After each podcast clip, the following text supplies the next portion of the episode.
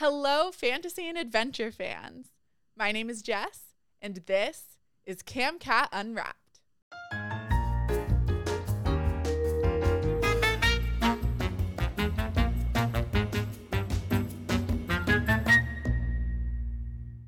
You've been listening to Daughter of the Salt King by A.S. Thornton, which is the first book in the Salt Chaser duology.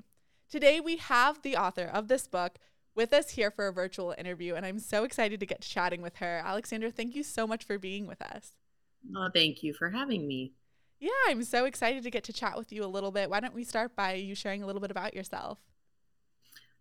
So Daughter of the Salt King is my first novel. That I joke that that's my side hustle is writing. My day job is being a veterinarian and also a mom to a toddler. Oh my gosh. And I live in Central California. I was born and raised here, and I love it. Oh, no kidding. What part? Sacramento is where I live currently. I was born in Fresno. Oh, my gosh. Okay. I'm from Monterey, so very familiar with the Central California area. Yep. You're in a nice area. Yeah. Almost Bay Area. I have a friend from Palo Alto who's always making fun of me when I say that I'm from the Bay Area, so I never say I'm from the Bay anymore. Right. You're Central Coast. Right. Exactly. Well, I know you're a veterinarian and also a mom. It must be so busy for you to try and balance everything. It is. I utilize nap times very efficiently. That's when I get all my writing, work, other stuff done. Wow. I can't even imagine. You must be super, super busy all the time. I'm so curious. It's okay. Yeah.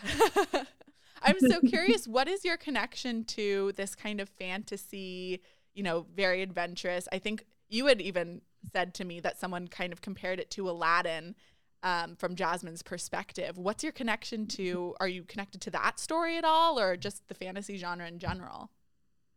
A little bit of both. I mean, I would be lying if I said I didn't love all things Disney. One thing I love about the fantasy genre is its ability to take you to other worlds. And so things like Aladdin, Middle East, or just things that are so very different from what I see every day, I find the most appealing because it's just so fun. And Daughter of the Salt King is in no way a Middle Eastern novel, but it's desert based. It's so different than California. And so I love that. And then I love taking these worlds that are different than mine and then adding magic or fantasy elements just to, up the whimsy, so to speak. Absolutely. That's very cool. Yeah. So you're a fan of all things Disney. I totally understand that. Yeah. Is there something did you even realize that this is kind of similar story to Aladdin, or was that at all something you were thinking about, or is that your favorite Disney story? What's your favorite Disney movie? I guess probably The Little Mermaid. Little Mermaid's my favorite, but that I'm not good at writing mermaid fantasy fiction with that. Cheesy. I just really like the idea of genies, and so that was probably as Aladdin as it gets. Sure. And so I think that's where people refer to it as Aladdin. That's where I sort of stole that as a, adult Aladdin. But yeah, otherwise there's not really much relating to Aladdin. Sure. Yeah. Well, yeah, I think exactly as you said, it kind of has the same air, but definitely more adult and definitely its own completely different story. But it's just so cool. I think I was imagining Princess Jasmine as Amel as we were going through the whole book. I was like, I can picture this so clearly. Right. So maybe if Aladdin was darker and more adult, maybe you get in the Daughter of the Salt King world. Sure. Well, yeah. Bit. And like you said, it's a completely different story. And it was so fun for me to listen to because we listen to the audiobooks here for the podcast, which is so much fun. Yeah. Okay. So you said you love just the fantasy genre because you really feel immersed in the world and how it's a completely different world. Have you read other fantasy novels? What was your inspiration for making this specific book fantasy? So yes, I've read a ton of fantasy novels. Interestingly enough, since writing fantasy, I will not read it because I read it and then I just feel profound imposter syndrome. And so I don't even go there anymore, because I'm just reading it and thinking, they did this so much better. This is so much better. Why am I writing fantasy? So I don't read it now. But the reason this turned into a fantasy in particular is I think everything I write will always have a love story in it, because that's what I love is love stories. And fantasy, I feel like you can really it's just a beautiful backdrop for love stories to make it very epic and, make the emotional swings even more dramatic. So, a love story that takes place in a really barren desert, it's just the stakes are higher. Everything's more intense. And I love that. It's not just they can't see each other, whatever, but it's they can't see each other because there's sweeping desert between them or whatever it is. It's just more, Yeah, there's more like meat. Some more. That's exactly what I was about to say. More meat. It feels like a little heartier. Yeah. But that's more heart-wrenching. Yes. That's so funny. It's so funny also that you say that you can't even read fantasy really anymore. I think we're all our own worst critics when it comes to like imposter syndrome and all of that super fun stuff that I'm sure there's so much to draw from in the fantasy world too. And oh, kitty. Yes. So human mom and animal mom always extra busy. Do you have other pets too? Just cats. I love it. That's great. Yes. Yes. Cat walk across the screen and now he's sitting next to me. That's awesome. Well, okay. So then are any of your characters, obviously, as you said, takes place in a very different world from California, but is there anything that you drew from in your real life that inspired this story? I certainly think that, yes, in a very deep personal sense, the driving force of this book was the amazing ability humans have to be resilient and recover from tragedy. And I think everyone's gone through hardships that have changed their life. And I've gone through things that have, been very traumatic and changed my life. And I look back on those things and see how far I've come. And it's just amazing. And I want to show that in the book, in any book. So that's why these characters are put through such extremes, because these are horrible, horrible things Amel, the main character, is going through. Absolutely. But look how she gets through it, because we all can get through it. We can all be strong and resilient. And so, yes, in the sense, that's the heartbeat of the novel is my own personal stuff that I've gone through. But otherwise, no, not like, oh, this character is based on my best friend sort of thing. Well, sure. And what a strong message too, to kind of center your story around, perseverance, being able to just continue to push even through the really hard situations. And I think that's such a relatable message as well. Everybody kind of has their hole regardless of how deep to climb out of. And, I think that's one of the things that I know for me also, being someone who's experienced whatever, my own trauma that, we all have. It was definitely something that I felt like she just kept pushing, and that was really fun and inspiring, and just a great theme throughout the novel is she never gave up on the things that she wanted and her desire to be independent from the life that her father really wanted for her. Right, exactly. And just to, I hope that anyone who reads it can relate to that message of strength, because it is easy. She could have chosen a path like her sister. Her sister is in the same situation and she sort of gives into it and lets it define her. And she doesn't wind up doing as well. And, Amel, the main character, chooses otherwise. And you just see the two different options. And we all have these choices that we're faced with day to day. And you can choose to persevere. Absolutely. My mom, she'll appreciate me quoting her, but she always talks about stepping out of your discomfort zone, because a lot of times we think the norm, the like typical things that we're supposed to be doing is the comfort zone, but really we end up unhappy. So I think Amel was a perfect example of stepping out of this discomfort zone where maybe, you know, she could have followed the traditional path, sure.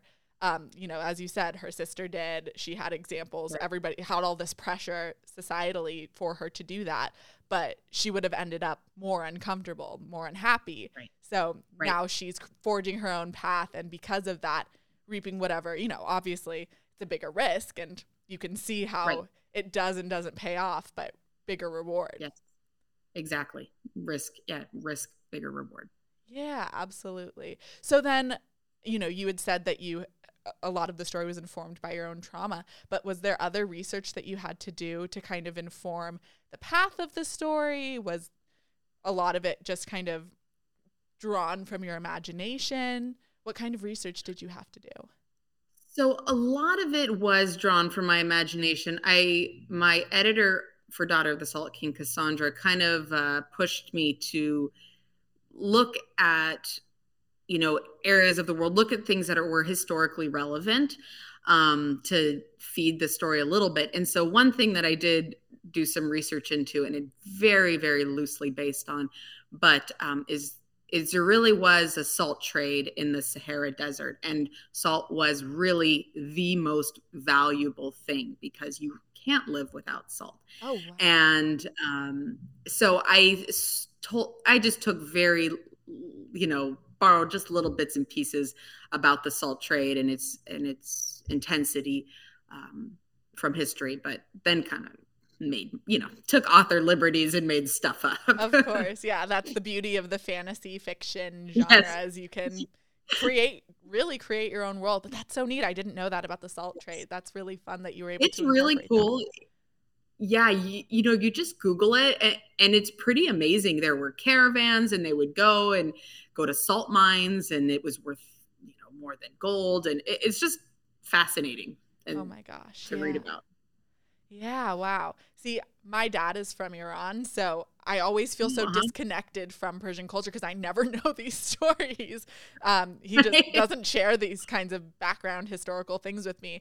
You know, I think he's just super Americanized now, but when he came here too, it wasn't really popular to be foreign, so people didn't embrace their culture as much. So it's so funny to have to hear this from someone I'm not related to. But that is so interesting. Well, it's definitely something I want to look more into now. Cool. So you said, you know, you were drawing a lot from your imagination, and, you know, there were these little historical tidbits that you threw in there, but this is really your world that you created. I'm curious, what was your writing process like? For Daughter of the Salt King, it was my first novel I've written from start to finish. So the writing process was very novice writing process. I sat down and I just sort of word vomited the manuscript. Go figure, that first draft was not great. It needed a lot of editing. And so after I decided I really wanted to try to get it published in earnest, I read a bunch of editing books, you know, books that talked about plot and various things. And then I went back through and did a major overhaul and edited it and cleaned it up a lot. But for this one, writing process, nothing fancy. I would just sit down and write what I wanted to. Oh my gosh. Wow. Well, I feel like, okay, that kind of reminds me of something that we've kind of been talking about with some of our other authors.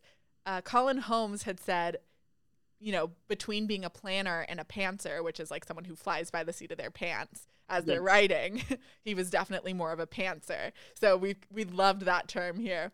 So we've kind of been using it. So it sounds like you were more of a pantser, just like, let's get all of the words out and then we'll go through and refine it later. Yes, exactly. And now since doing that, I've written two other books, a sequel to Daughter of the Salt King. And then I have this other manuscript I've written. I am a planner 100% now. Yeah. Everything has been plotted out prior to me writing it. I don't even know how I wrote Daughter of the Salt King, honestly, because I can't. Now I couldn't even sit down and write something without knowing where it was going. So I've made a 180-degree swap. Wow. Oh, that's so interesting. And obviously you prefer this method because this is what you're sticking with now. Yes. Because I feel like, you know, when I plot it, I can create the big swings and the big twists. I can plan for them and set them up better. With Daughter of the Salt King, I mean, just those going back and essentially rewriting it and adding those things in, it was not efficient. Sure. So I, plotting is way more my style now. Yeah. And I'm sure, I mean, I don't know, I'm not a parent, but I would imagine that being a parent now, you are a little bit more of a planner by nature too. So that probably also plays into that too. Yes. I definitely don't have the luxury to sit down and just sort of write for hours and not know where it's going. If I'm going to sit down and write, it needs to be very effective writing session. I need to know where it's going and how this is getting done. Sure. So then by that metric, when you were writing Daughter of the Salt King, did you have an ending in mind that you wanted, or was it just like, here we go, let's see where this goes? I think I always knew roughly how it was going to end.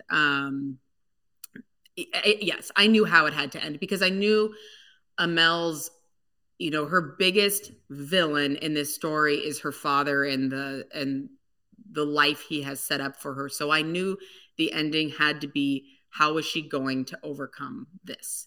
Sure. And then the little details along the way, I didn't quite have figured out, but. Well, I think that it totally wrapped up so nicely and played together so well. That's one thing I was telling Gabe and have told some of my other authors too, that it's just so nice when I feel like the questions that I have throughout the book, like, oh, what's going to happen here? How is this going to play out? It all just like, I feel so resolved in the end. Even if I have questions, I'm like, what's going to happen? You know, how is the sequel going to play out? It's always that kind of satisfaction of all of these things that maybe didn't seem to line up before suddenly are just, all my questions are answered, which is so nice. That's good. I'm glad that you felt that way. Yeah. So I'm so excited. I know Son of the Salt Chaser, is that one out yet or? Comes out, I believe, early November. I'm not sure the exact date, but it's the first week of November, I think. Amazing. And I believe that this interview will already be released. So you guys are kind of getting to hear first, all of our audience at home, that Son of the Salt Chaser is coming very soon. Yes, it is. You had mentioned that you had done more writing. You have another book that's not related to the duology. And also you had said that this was the first book you wrote from start to finish. Is there other stuff that you didn't get to finish, more writing that you had done before Daughter of the Salt King? Yeah, I wrote, I almost finished it. It was before Daughter of the Salt King. It was a zombie story took place on the coast. I love horror, which Daughter of the Salt King has some darkness in it. I like just dark stuff. But yeah, it took place on the coast of Seattle, and it was kind of a zombie apocalypse, and the guy lived on a boat and how he was navigating that life. And I still think the story is really cool. My husband keeps telling me to go back and edit it, but I can't even read it because it's just so poorly written. So I just have left it there. And then my other manuscript that I've written since Daughter of the Salt King, I wrote it in between Daughter of the Salt King and Son of the Salt Chaser. It's a kind of ancient Egyptian Eurydice Orpheus retelling. So it's a girl she's a priestess whose love interest dies. And so she goes to the ancient Egyptian underworld to try to bring him back. Yes. And I am super into that story. Once I've got time, I'm going to sit down and really edit it and then, you know, see if we can take it somewhere. We'll see. Oh, that's so cool. I love that story. It was one of the stories that really stuck out to me in my folktales and mythology class in high school. So I'm excited to see where that goes. Yeah. Good tragic love story. I love tragic love stories that make you sad and you're like, oh my God, this is awful. I was about to say another real heart-wrenching, devastating story. Oh my gosh, that's so cool. I love those. And then have you seen Hadestown? The musical? No. Okay, so it is. No. You have not seen. Do you know what it is?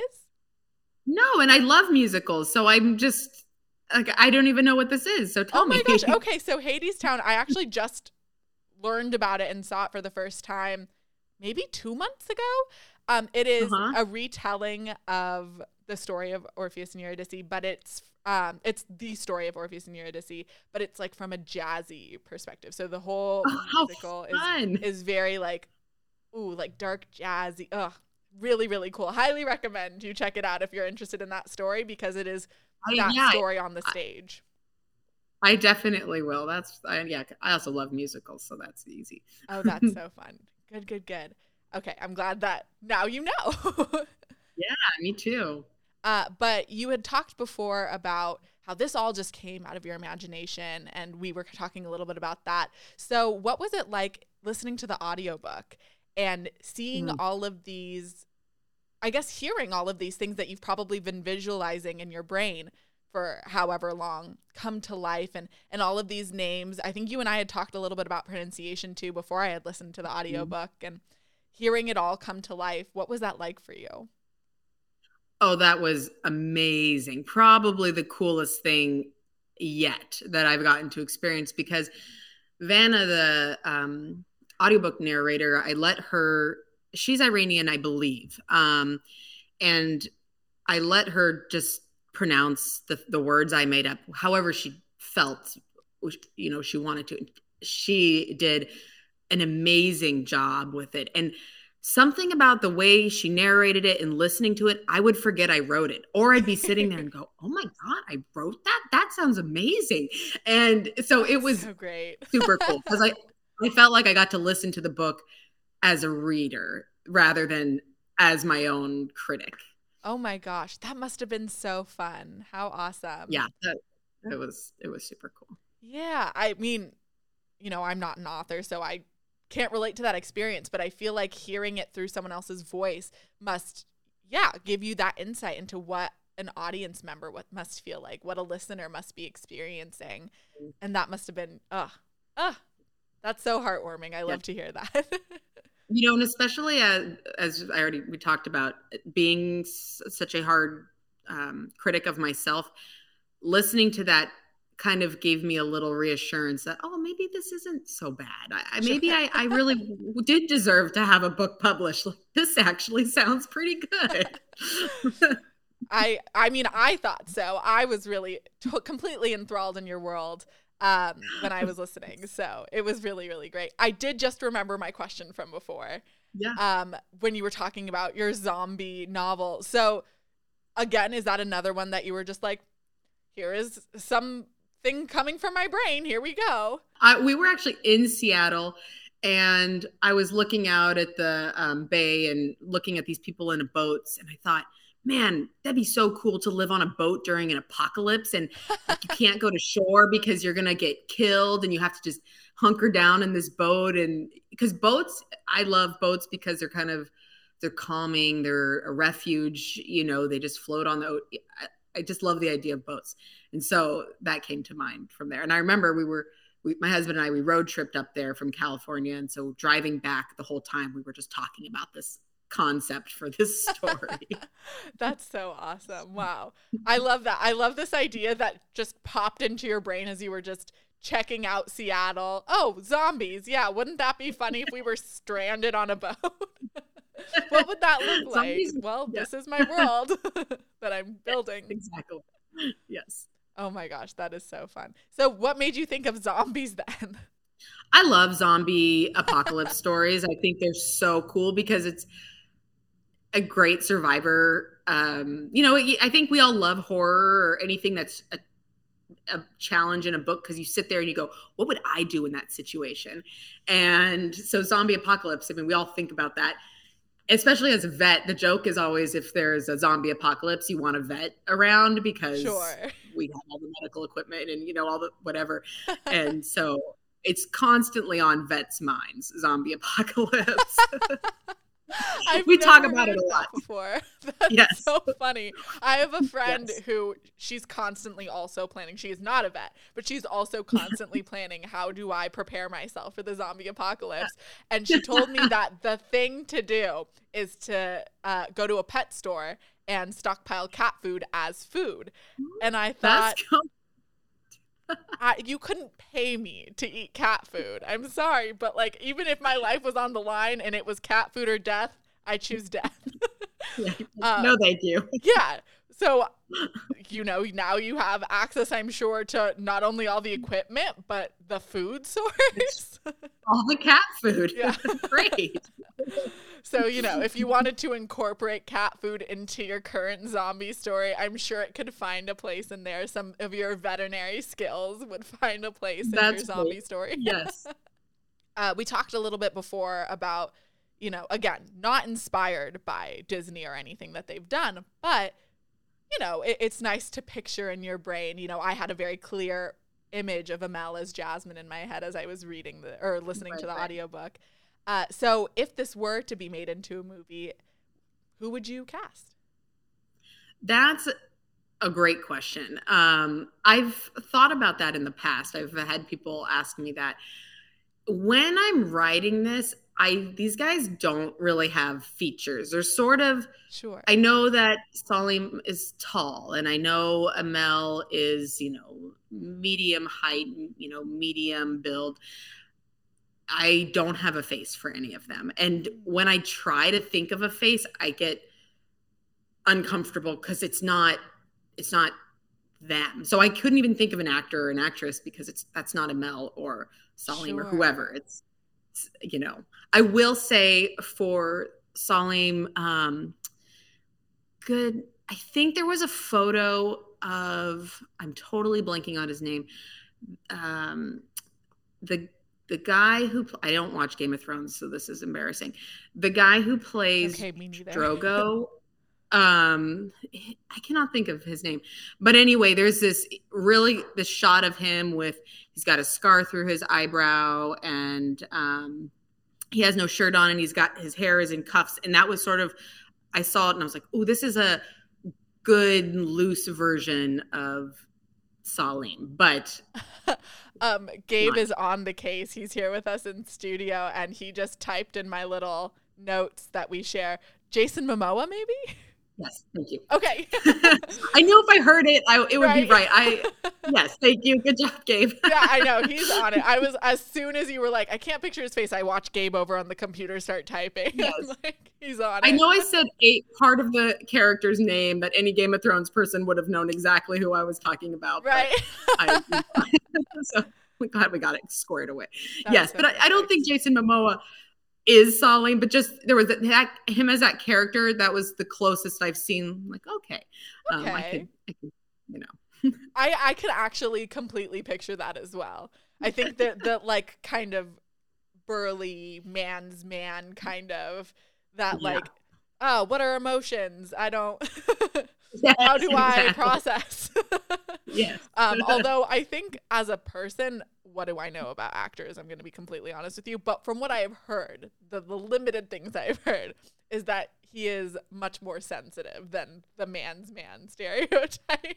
Yes. I suspect. I think he's got kids and stuff, so he probably has to be fairly. Sure.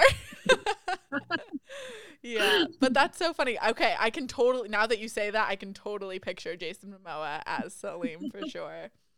Oh, that's great. But yeah, I think as you said, maybe because a cartoon character doesn't really have the nuanced facial features of an actual actor, it was easy for me to put, you know, Princess Jasmine as Amel. So I can totally see, yeah, the kind of like, oh, who would you even, you know, as someone who's just exists in your brain, like who would even match this like faceless person in your brain? Right.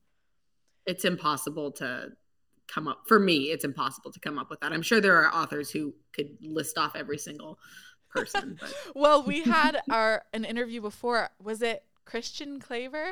Had a document with all of the people who he had in mind for all of his characters. And that was really funny. But you know what? Something that you have been talking about, you know, as far as just creating these characters in your imagination, funny enough, reminds me of our conversation with Elizabeth Chatsworth, who wrote The Brass Queen.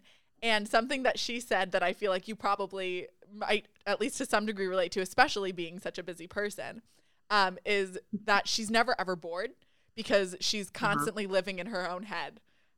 Whenever she's sitting in a conversation for too long, she just starts thinking about sky pirates. So everything you're saying about, I just created this world of my own, makes me think you're the kind of person who would be like, how could you be bored? I'm a mom, I'm a vet, I'm an author, and sky pirates. You know, I've got things going on in my brain. It's funny you say that. I do that less fantasy, but with people, clients that I have with, you know, who bring their pets to me. Really? They'll have these certain quirks about them or these stories that they share. And I'll tell them, oh my God, that would be in a novel. Like, you know, your story could go in a novel. I have one client who she used to be a cop and then she went to law school and now now she's retired, but then became a criminal defense attorney. Wow. And so to go from cop to criminal defense, I just think, oh, this is a novel. Like you could make this so cool, but I'm not a good thriller, you know, cop murder. That wouldn't be my genre, but still I think of that. Everything through the lens of an author. Yes.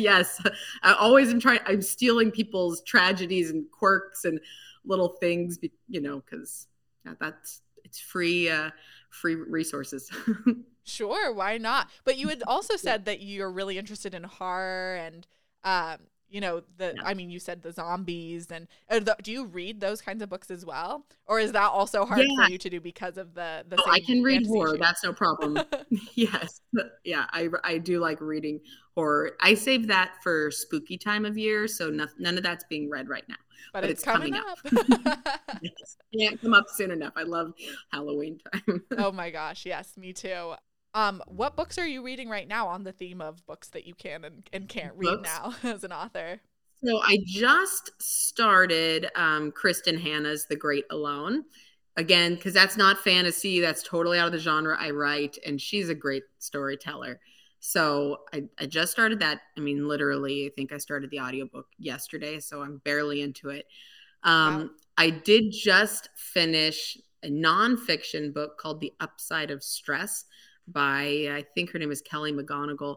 And that's a book that talks about how it just shifts the focus or shifts the perspective on stress. Instead of saying, hey, stress is bad, you shouldn't be stressed, saying, hey, look at all the good things that come from stress.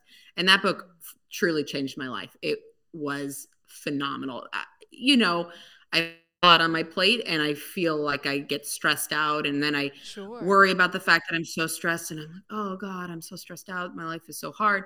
And I read that book and I just didn't care about it anymore. I was like, yeah, I'm stressed out, but it's fine. Everything's going to be fine. And so it was amazing. Oh my gosh. That's so great. So you listen to audiobooks as well, it sounds like. So it must've been extra cool then to hear your own words read to you when you were listening to the audiobook. Oh, how fun. Yes, audiobooks are easier for me right now because I can listen to them on the way to work or doing chores. So usually if I have time to sit down and read, it's right before bed and then I'm reading for 2 minutes and I fall asleep. Sure. So. No, I get that. I absolutely relate to that too. Audiobooks are nice because you can passively do them like as you're driving places. I know Gabe and I talk about how we do that a lot. So it's nice because it feels like you can give attention to it without having to like, have it sitting there in front of you. Right. And stay awake. Yeah. Well, okay. I have one more question for you before we wrap this up. We just listened to our listeners, just listened to the audiobook of The Daughter of the Salt King through our podcast. And hopefully you guys are going out and checking out the audiobook too. If you missed it, what kind of teasers can you tell us about Son of the Salt Chaser? Yeah. So Son of the Salt Chaser, in a sense, is the whole backstory for why Daughter of the Salt King even happened. Mm-hmm. So why, we know Salim's a genie. Well, why is he a genie? I think it's alluded to obviously in Daughter of the Salt King, but then why did that person make that choice to make him a genie? There's a ton of backstory. And so that's all going to get filled in. And for those who read Daughter of the Salt King that maybe were a little unsatisfied with the ending, I won't say why and spoil it. There will be a lot more explanation and hopefully more resolution provided in Son of the Salt Chaser. Oh, amazing. Well, that is very cool, and I'm very excited to get my hands on either the audiobook or the physical book. I have been listening to the audiobooks because that's what we do for the podcast, but I love to do both kinds of reading, the listening and the visual kind. So, Gabe, take note. Just kidding. Well, I mean, I think that's all I really have for you, but thank you so much for coming on. Thank you so much for having me. This was fun. Amazing. And to the listeners at home, you can find Daughter of the Salt King and the sequel, Son of the Salt Chaser, coming very soon in audiobook, ebook, and print formats on our website, CamCatBooks.com. And you can listen to CamCat Unwrapped on all major podcast streaming sites, or you can watch us on our YouTube channel, CamCat Unwrapped. And make sure you follow us on social media at CamCatBooks. Thank you so much for tuning in and unwrapping another one of our books to live in with me. My name's Jess, and I'll see you guys next time here on CamCat Unwrapped.